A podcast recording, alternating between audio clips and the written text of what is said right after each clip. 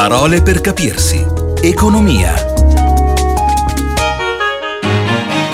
Parole per capire l'economia. Oggi vi parlo di stagnazione. Stagnazione chiaramente, come dice la parola, è qualcosa che non si muove molto, uno stagno non si muove molto.